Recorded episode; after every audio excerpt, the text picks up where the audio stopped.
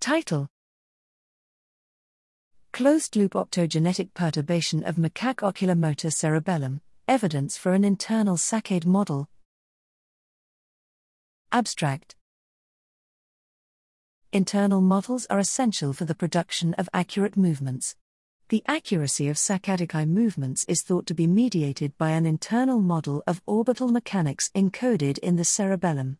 The cerebellum may also be part of a feedback loop that predicts the displacement of the eye in real time and compares the predicted displacement to the desired displacement command to ensure that saccades land on target.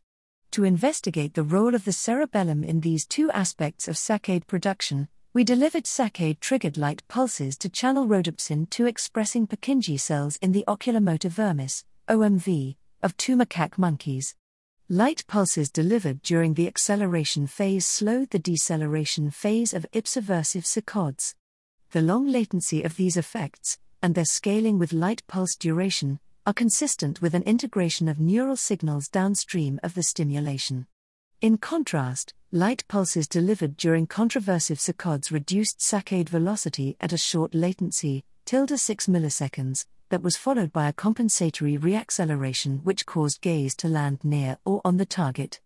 We conclude that the contribution of the OMV to saccade control depends on saccade direction. The ipsilateral OMV is part of a forward model that predicts eye displacement, whereas the contralateral OMV is part of an inverse model that creates the force required to move the eyes accurately.